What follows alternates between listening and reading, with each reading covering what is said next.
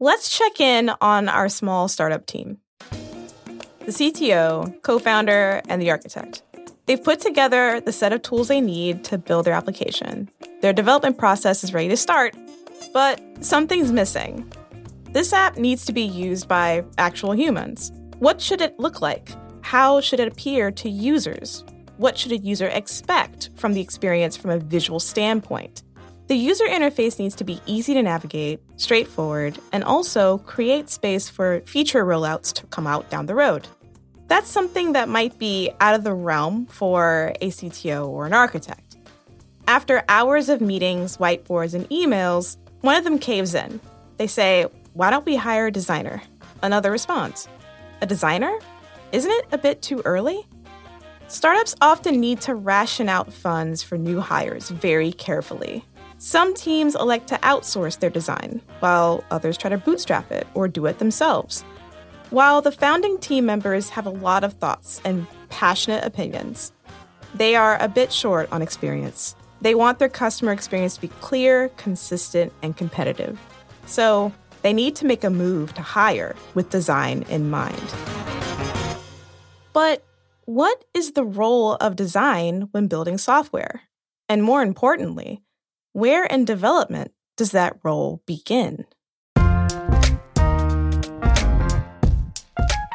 This is Compiler, an original podcast from Red Hat. I'm Johan Philippine. I'm Angela Andrews. And I'm Kim Huang. We're following a fictional startup as they grow their business. We're calling this series Reroll. Any resemblance to real companies is purely coincidental and unintentional. As it grows, our startup realizes it needs to fill new roles. Today's episode The Designer. If you'd like to listen from the start of the series, check out our episode on the CTO. Producer Kim Huang is here with our story.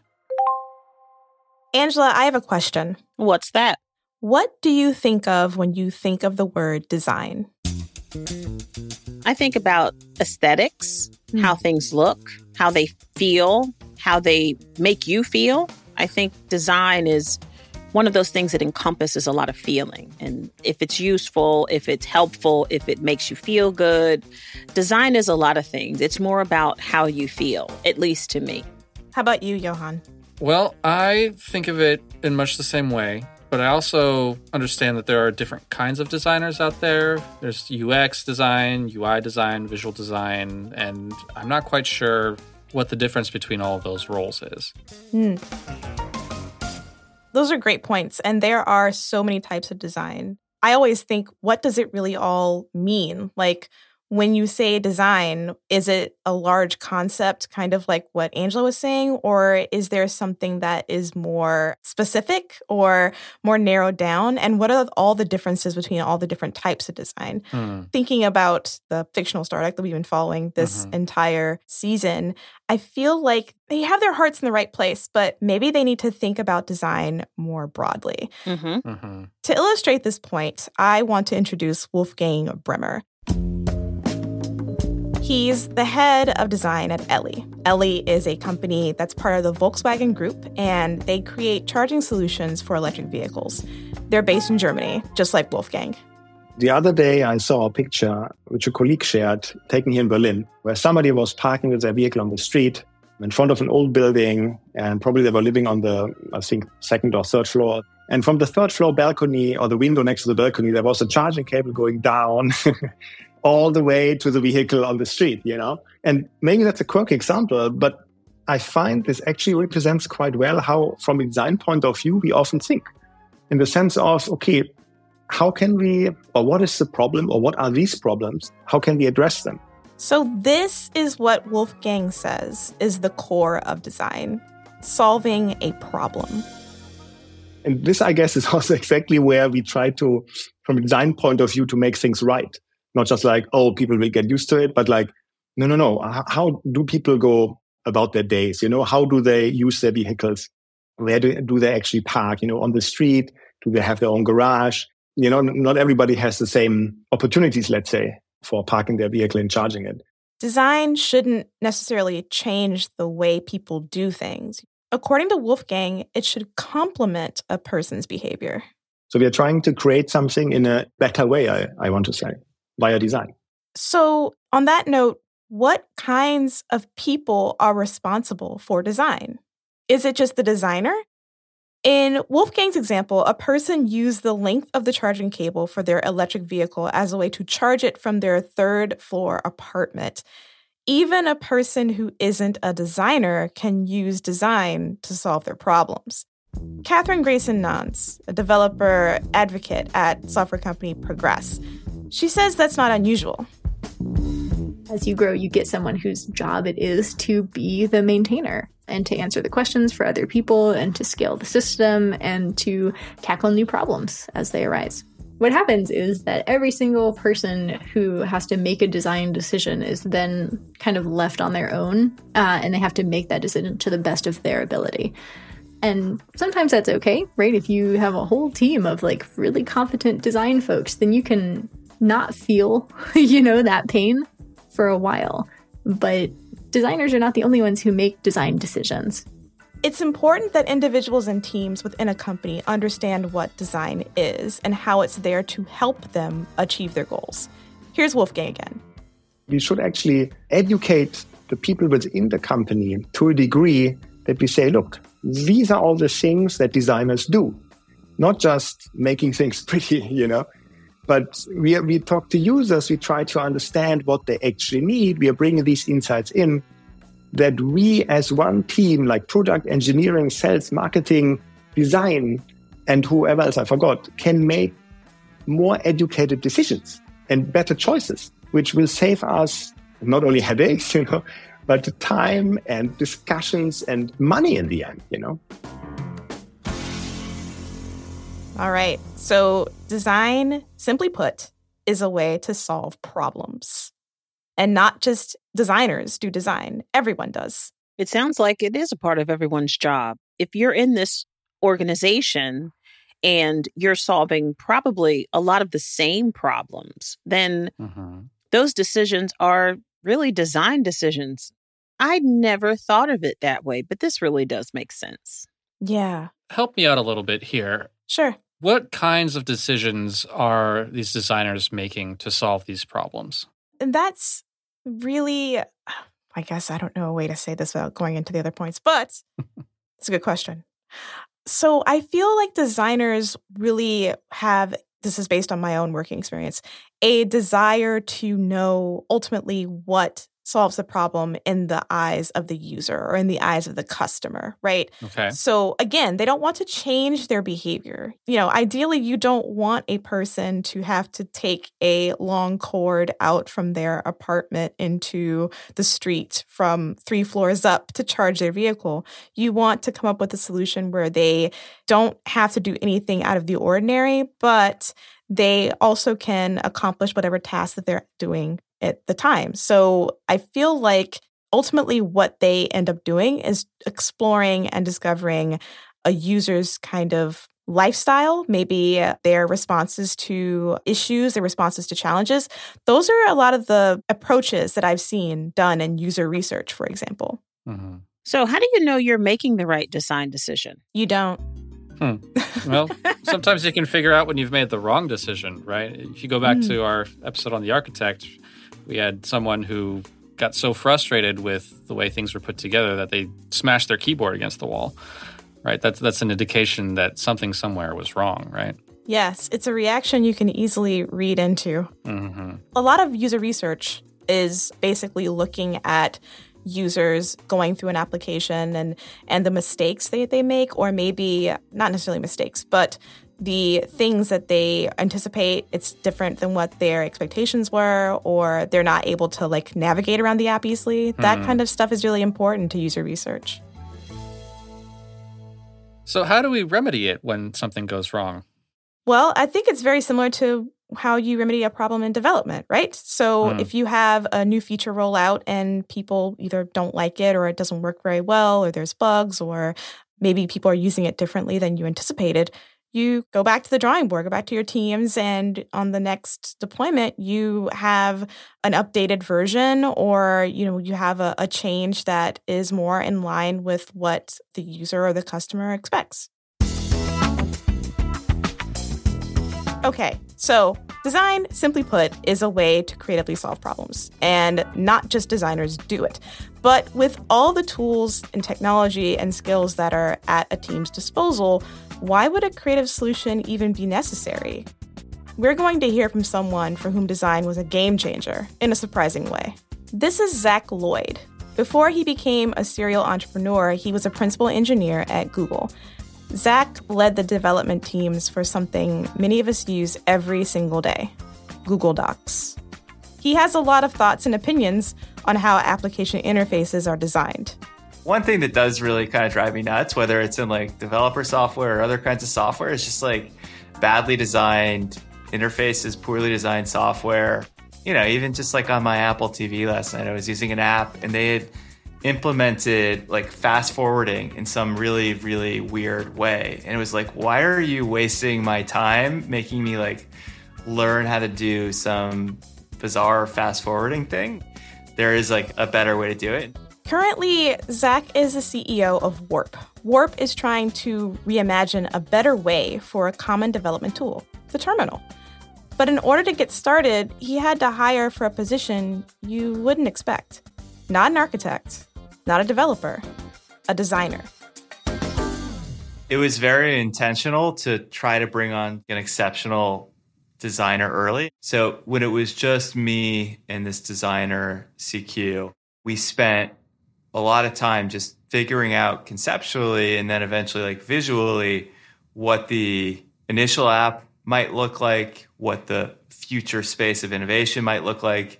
And that made it so much easier to communicate the vision of what we were doing, which in turn made it easier to attract more engineers, to attract investors. Zach explains on why hiring a designer first wasn't just a boon to his concept, but also to his company's growth and hiring. The early sort of work was like figuring out what is like the right strategy for attracting those people. And when you don't have a product, when you don't have users, and all you have is like a vision and a story, and like you're trying to explain to people, like, here's what I would like to build. It's like it's so much more compelling to be able to do that with the aid of a really designed concept deck or like concept mocks or like simple prototype. And so working backwards from that made sense to try to bring on someone who could help me do that. I can't do that. I'm not artistic. I don't have the skill set to do it. So, you know, like that became an important person to bring on. So that was really surprising to me to hear that the designer was the first person he hired to be on his team. Yeah. I think that makes perfect sense because who's going to put the vision on paper, for lack of a better Mm. word? Like, Mhm. if you have an idea or a concept, well, how do you bring it into fruition? You need someone to take that information and design something that makes it what we're expecting it to be, Hmm. you know? And you do have to have an artistic bent. Like you said, that everybody can't go in Figma and just throw something together that's functional and aesthetically pleasing. And that's Mhm. what designers are for. They fill a huge gap. Yes, especially if you're dealing with something that may not exist in any capacity beforehand, right? Right. That's what a lot of startups do, right? They build things that we just never had as a, a greater kind of technological landscape. We don't have anything that's like that before, so they're creating something totally new. It needs to be something that's tangible and that has a lot of visual to it. Mm-hmm. Yeah. On top of that, they're working on a terminal, right? So this Mhm. is something that developers, sysadmins, everyone who does any kind of technical work on a computer, they're very familiar with terminals, right? Yes. So not only do they need to do something that's somewhat familiar, but they in order to make an impact, they're going to have to design something that also does something a little new. And I imagine that's a very difficult thing to do. And functional. Yeah. Yeah. And alleviates a lot of the problems because, you know, terminal is a thing that, you know, it's a thing that's existed for a very long time, but That's there right. are a lot of um I'll keep it tasteful. Uh, a lot of issues and a lot of uh, usability issues, a lot, a lot of things Mhm. that make it kind of like unwieldy and not really friendly for, let's say, a junior developer to kind of jump in and use. So, why not use design to reimagine something that is in that kind of vein? Mhm. So, we've heard from some professionals on how they define the design discipline, right? Wolfgang and Catherine. And now we've heard from at least one CEO about the importance of design. I feel like that is more than enough. The defense rests. However, I want to know where design comes into the build. Mm. It sounds like it's too vital to be after the fact. So, I want to bring in one more voice to this conversation to talk about where design and development intersect. So I'm going to tell a story really quickly, very short. Story time. Yes. Before I worked at Red Hat, I worked in the e commerce department for a major retailer. And in the cubicle next to me, there was a UX designer. He was very smart, really funny. Uh, he and I became pretty good friends. Uh, we would hang out together even outside of work. And then I left the company and we both kind of parted ways. A little while ago, I was tooling around social media and I was looking at this design conference that I would love to go to one day. It's one of the biggest design conferences in the world. And I was looking on stage and some guy went up to the microphone and started speaking. And I said, I know that guy. That's my friend. I couldn't believe it. So I reached out to him to get his thoughts on design development. And let's just say he's experienced a lot of career growth since we last talked.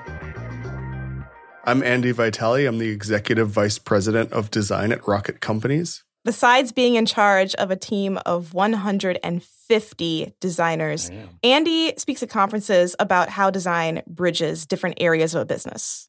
I look at art and design as two separate things. Like, of course, designers have this level of creativity, but design happens within constraints where art kind of doesn't have those constraints.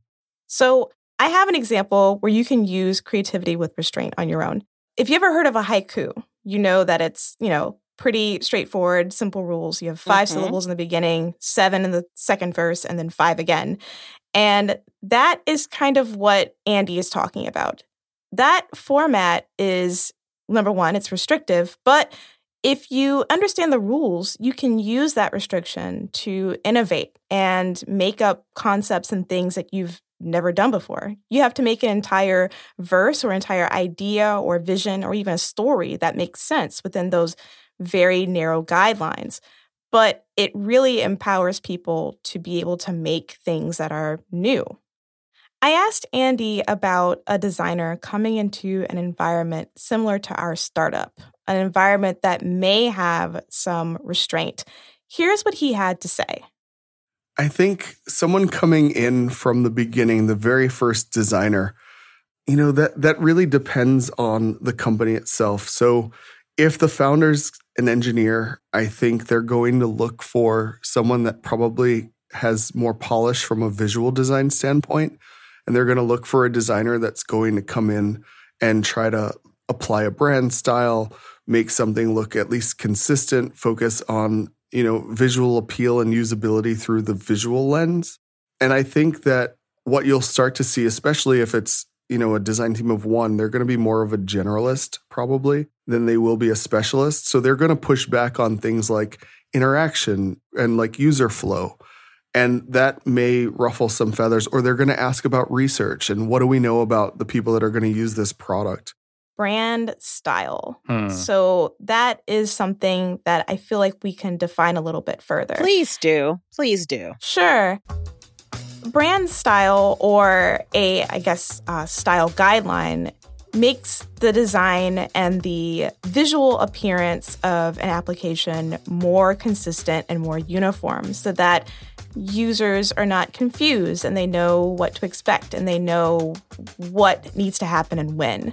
And the efforts to make a brand style more consistent usually results in something called a design system. And I'll let Catherine add some context here.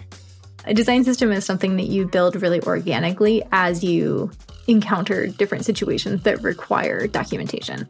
I really do think of them in the same way that I would think of documentation for a, you know, a library or anything else really, right? Is that every time you solve a problem, you write down the way that you solved it and if that's a pattern that needs to happen again or if that was a one-off situation you know and ideally you don't have many of those i think everyone frankly across the entire company benefits from a design system right because you start looking at A really complete design system is going to also include things like tone of voice that will kind of talk about how you are positioning the brand and what's most important when you're talking about the brand. And, you know, are we focusing on being incredibly professional or are we fun and casual and relatable? And those kind of things are going to matter to salespeople, to marketers, you know, to folks that don't have any relation to creating the actual user interface of an application. And here's Wolfgang on the timing of all of that in development. I think, especially in these areas where somebody aims to disrupt something, I think it's very important to have design involved. The other direction, I mean, and of course, that is something I have to say when I wear my designer hat. The other point of view, if I would purely think from the point of view of an entrepreneur, I would probably think about money first and think where I can save money. And unfortunately, often the decision might be let's not involve design so early. You know, in the sense of we are three people startup, we don't have funding, I can't afford to have a designer. And that is also the case, right? Which is unfortunate, but understandable, relatable, really, right? But I think the problem there is, is similar to not having marketing or sales in the beginning. Because even if you build the greatest app and nobody knows about it, nobody's going to use it, right? So yes, you might save the cost on having a marketing person and a design person, but then you're going to pay the price for it in the long run. So to me, it's always like I would involve, of course, a designer as early as possible. So when you're talking about design coming into development, I think that the consensus here is the sooner the better because you do want to make the best first impression with your app. You do want to use the power of design to make a good customer experience and you want to ultimately save money now than have to pay it, a lot of it, later to fix a problem should it arise. Andy comes back to close us out with some thoughts. Design has come a long way over the years and you know the it's gone from how do we design this screen to how are we designing entire ecosystems and products and what those touch points are and looking at different services and experiences I think that design is is really collaborative and design is a differentiator. And we've seen all of the reports from McKinsey and Design Management Institute and there's lots of information out there on how good design is good for business and that's a mix of that triad of design, product and engineering and together with that focus on on the user, putting the user at the center of everything that you do and testing and learning you're going to be successful. So, what do you think? Well, you think about some of the big brands that we know, they all have a style. Mm. It's recognizable. Mm-hmm. And that's what you want. You know, think about Red Hat. Red Hat has a style. Yes. And within that, Compiler exists and it has mm. a style, but it really harkens back to Red Hat. So it, it makes it very brand recognizable. Mm. So it is good for business because it relates. It makes people say, hmm, I already feel like I know, you know? So this is really good business, tying that all together. And as he spoke about that triad, all of those parts are so important for any product, project, service, or whatever. Mm-hmm. We want that. I think as humans, we expect it. Yeah. And if you have that visual to tie to a good customer experience, a customer is going to remember that. Mm-hmm. Someone that uses your app is going to remember the experience that they had more than they're going to remember, say, your company's name or, you know, something that's in your vision statement. I'd like to go back and, and maybe kind of recap what we've learned in this section. Mm-hmm. I feel like Andy's viewpoints on, first of all, creativity with restraint is something that I encounter at my job every day. And uh-huh. I'm sure it's something that a lot of designers encounter on a regular basis. And when you hear restraint, that's very negative connotation, right? But in actuality, it kind of empowers you to create really good work that solves problems. So that's one point that I think is really important to talk about. Uh-huh. As far as the design systems go, and I don't know how either of you feel, but I feel like what Angela was saying is true having that design system contributes to your overall brand recognition and your brand style. And people can tie that back to whatever experience or whatever interaction that people have with whatever you're making, your product, your application. And that's for better or for worse, unfortunately. It's true. Yes. That's true. I was really interested in the way that Catherine was talking about this design system kind of coming up organically, Mm, but also in Wolfgang's and Andy's points that, you know, design coming in early is very important, right? right. Well, these early employees, they're setting the stage Mm-hmm. for this product, this service, this application. And their conversations, the more that you talk, the more that it comes into fruition. And then you can put those ideas down. So the people play a huge part in building that out. And it, it's Mhm. made up of the people and things that they've seen and that they know and what makes them feel or elicit a certain response. So this is such a people centric, emotion centric topic. Design is such an important field to be in. And as we see, it's a huge part of technology. I think that this episode taught me about design being less of an afterthought and more of something that is absolutely necessary up mm. front. Someone needs to be mm. in the room to make those decisions. And sometimes, yes, those decisions are made by people who aren't designers. Mm-hmm. But even non designers can be stewards for design standards, and that mm. gives them agency in a process that they may feel closed off from. So welcoming Yes, and collaborative. that's what it's all about. so I think it's safe for us to turn the page on designers. But going back to our startup, they are running into some challenges with the infrastructure that they need to keep everything running and maintained. They're going to need a systems administrator. Well, I loved learning about the designer. It is such an integral role in so many companies, startups, large companies alike. We want to hear what you think about this episode. You could even share it to us in a haiku. How cool is that? so, what do you think about designers? What do you think about the architect role, any role inside of a startup or in your company? Share with us at Red Hat on Twitter. And you can use the hashtag compiler podcast. We want to hear your haikus. Get creative. We want to hear what you got.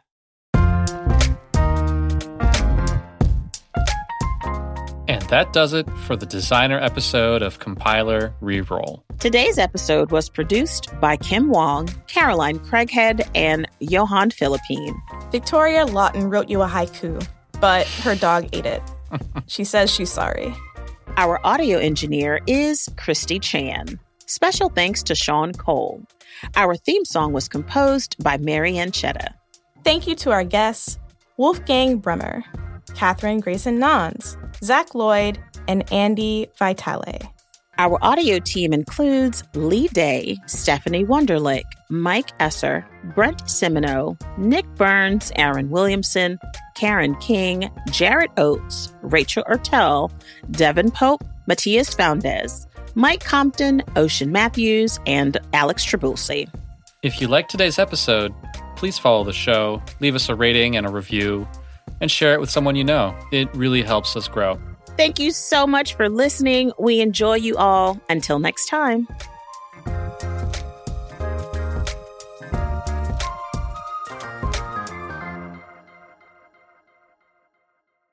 Hi, I'm Mike Ferris, Chief Strategy Officer and longtime Red Hatter. I love thinking about what happens next with generative AI. But here's the thing foundation models alone don't add up to an AI strategy.